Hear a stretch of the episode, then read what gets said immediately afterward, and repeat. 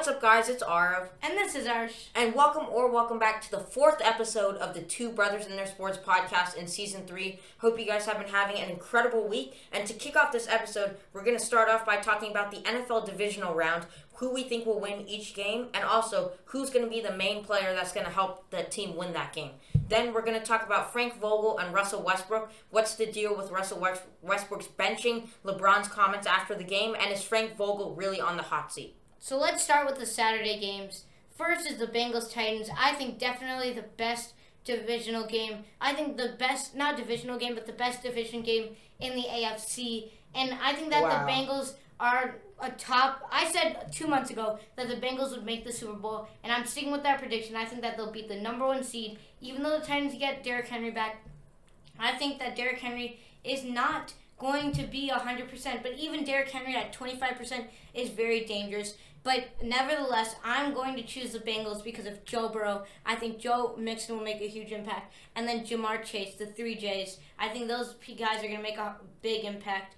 And they will just have a great game. Defensively, they'll also have a pretty great game. I think that Derrick Henry will still run free, but it won't be enough to overpower this amazing Bengals team. Uh, I disagree. I think that the Titans are easily going to win this game. I think Derrick Henry, like you said, to quote you, Derrick Henry's going to run free, and I think that AJ Brown is going to be unstoppable as well because Derrick Henry's going to be playing so well. And I think Ryan Tannehill will have a bounce back game, and I think he'll end the season on a strong note. I don't think this will be his last game this season because I think they'll win, but I think that having Derrick Henry back, who looked really good in practice, in full on contact practice, I think that the Bengals are going to have no way, absolutely no way to stop uh, Derrick Henry. And then the Bengals offense, I just think that um, the the Titans defense is going to stifle the Bengals offense and give Bang, uh, Joe Burrow very little time to throw. And we've seen this year when Joe Burrow doesn't have that much time to throw, and you put on a good defense and a good secondary to guard Ja'Marr Chase, the deep threat, you don't win the game. So I think that's going to happen, and I think that the Titans are going to win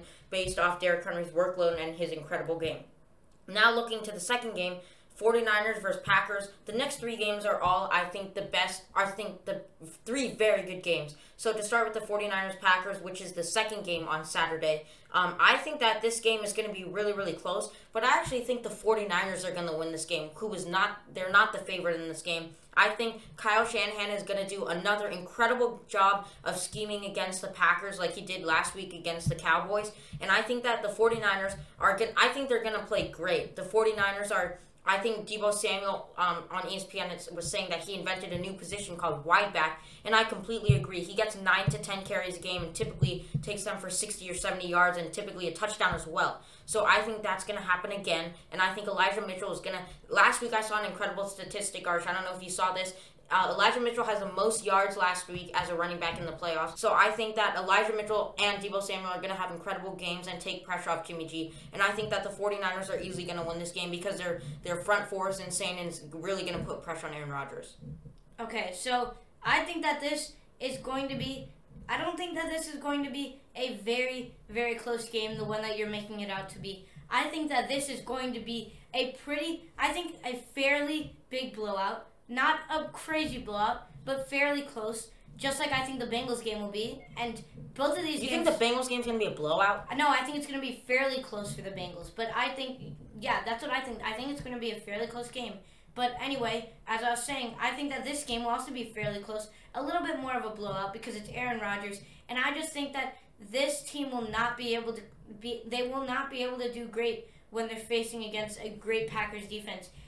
Aaron Rodgers it's not a great defense. I think that it's a great defense. I think that this team is primed for success, and Aaron Rodgers is going to be a big reason why they are. Okay, well, I think the the um the Packers have David Bakhtiari questionable, and if he's out, that's a big loss. And same thing with Jaire Alexander because you need him on Deebo Samuel. So if those two are out, I think it's going to be a blowout for the 49ers. If they're not, I still think the 49ers are going to win. Now, yeah, I think I I think that Aaron Rodgers, Aaron uh, AJ Dillon, and Aaron Jones are going to make a huge impact. Davante Adams, maybe, maybe it's going to have to be Allen Lazard, but I think that they just all in all are going to play a great game, a great football game, and it's all going to be strung together by that one man, Aaron Rodgers. Now, next for the Packers, sorry, next for the Rams Buccaneers game. This is probably the best game of all the of the next four games. And I say this because I think this is going to be a very close game. And who I think is going to win, honestly, I think it could go either way. But uh, I think that I'm going to have to go with the magical, crazy good QB here, which is obviously Tom Brady. I think you would agree with me that he's better than um, he's been playing better than uh, Matthew Stafford. I, I I would disagree. I say he's I'm saying he's better. Tom Brady is definitely better, but he's recently he has not been playing better. So I disagree okay, I, with that. I understand why he's, why that might be true for you, but for me, I think that it it just has to be.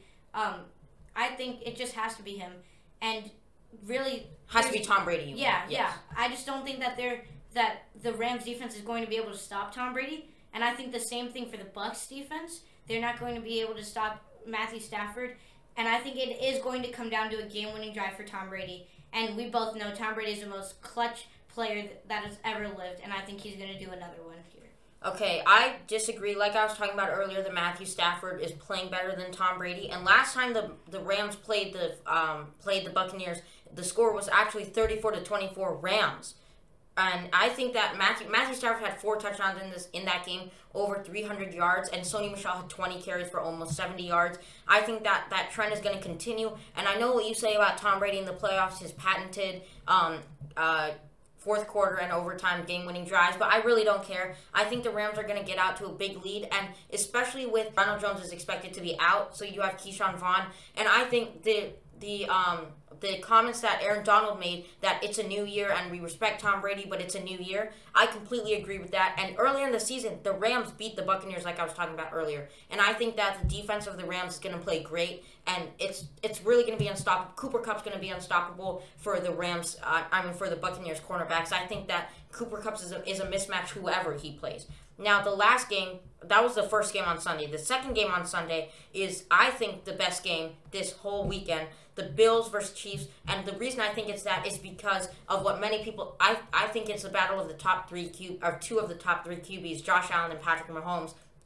And I think this is going to be an incredible game no matter who, no matter who wins. But I think that the Bills are easily going to come out with a win here. I think Stefon Diggs is going to play really, really well. And I think that the Willie Gay uh, is not going to be in this game because he got arrested. But I think that um, he's a big part of that Chiefs defense. And when you lose him, who's a very good cornerback, I mean, a very good linebacker, um, now you just leave Barton by himself. And I think that um, the Bills are going to easily take advantage of that. I think I expect Devin Singletary to have another huge game, Arsh, like you predicted last week, and I expect Josh Allen to have three to four touchdowns because he's Josh Allen is just that great. And I think at this point, at the in I mean not at this point, but in this year, um, Josh Allen is better than Patrick Mahomes, and I think that the Chiefs defense, the Chiefs passing game has struggled recently as of late with Travis Kelce getting into the game and as well as Tyreek Hill playing consistent. So I think that the Bill the Bills will easily take advantage of that. Yeah, I think that this is going to be another very hard game, but I'm going to have to agree with you. I think that Patrick Mahomes just hasn't been up to par this season, Yeah. and I think that I, sim- frankly, I just think that um, that Josh Allen will outplay him, and it's just going to be too difficult of a deficit for him to overcome. It's just going to have to be, um, in my opinion, it's just going to have to be um, Josh Allen's game. And that's what really concerns me about the Chiefs. Their defense, like you were mentioning, I don't think their defense is good enough to stop him. And the, I don't think any defense is good enough to stop Josh Allen. Yeah, and I think that the Bills' defense is good enough to stop Patrick Mahomes at least this I year. I agree. Yes, I do. So agree. that's exactly why I think they're going to win. Frank Vogel is on the hot seat for the Los Angeles Lakers, and it's been a difficult tenure for him. In 2020, they won the championships, and now after the Russell Westbrook trade, the Lakers have really been in. Uh, A mediocre team. yeah, and they've been really disheveled. We've seen LeBron James has really not been playing up to par um, that we usually see him play with the Lakers, and Anthony Davis has been out. I think that's a big part. But let's just get right to it. So at the beginning of the year, I think the main reason why, I've, just to get started, I think the main reason why Frank Vogel's on the hot seat is because this Russell Westbrook trade did not work out. But again, I don't think that this is this trade is not Frank Vogel's fault. I Arsh, I don't know if you agree with me on that. Um, there were rumors coming out just a day ago that LeBron James and uh, Anthony Davis pushed to get Russell Westbrook on the Los Angeles Lakers. So if that is true, you cannot put the blame on Frank Vogel. And if that's true, I think Frank Vogel is not on the hot seat as much because I think that the main reason he is is because of Russell Westbrook. Now let's go to LeBron James stats because I was talking about him not playing as well recently. So LeBron James he's really had to pick up the slack lately. He's actually been playing. I I'm, I don't know what I said earlier, but I mean I should have said that LeBron James is has been playing a lot better recently because Russell Westbrook has not been touching the ball as much. Now LeBron James has been playing about 30 a, a, a little bit over 30 minutes per game in the last 5 to 6 games and he's averaging about 30 points per game, which is incredible for someone 36 years 36 37 years old who's not real who's sort of out of the prime of his career, but again, it's LeBron James. So that's I think LeBron James is really picking up the slack. And after the game, LeBron James just kept talking about how he didn't want to really talk about the issue and it wasn't his place to get involved. And then he had to leave the press conference early because he had to go to the movies with his wife. Which that may be true. I'm not talking about saying that LeBron's lying, but what I am saying is that LeBron James really didn't want to get involved with this Frank Vogel and Russell Westbrook issue. Now the Lakers' record this season is uh, they're below 500. They're 22 and 23. They're the eighth seed in the uh, Western Conference, and this is a huge disappointment. Same with the Clippers, who are 22 and 24 and ninth. But I'm not going to get into that. Um, the Lakers are they've been playing horrific. LeBron James is the only one that's actually resembled his past self. And actually, recently Carmelo Anthony has been having to pick up the slack. He played 30 minutes last game um, on Thursday. I mean, not excuse me, not on Thursday. On Wednesday, he played 30 minutes, only had 14 points. But he's been having to pick up the slack this season. He's averaging 27 minutes and 13 points per game, which is uh, extremely inefficient. But again, that's due to Russell Westbrook not playing well. And the, for some reason, the Lakers keep giving Russell Westbrook minutes. They keep giving him 30 minutes, 26, 31, 26, 37, 26, 28, 27 until they realize that he's hurting their team. He actually got benched on Wednesday. He played 27 minutes, 14 points, 2 rebounds, 3 assists. And Russell Westbrook, I think the main reason Russell, Russell Westbrook is hurting this team is through turnovers. And if he cannot change this problem within himself, he's either going to get dealt or he's going to get benched. And I, it's bound to happen.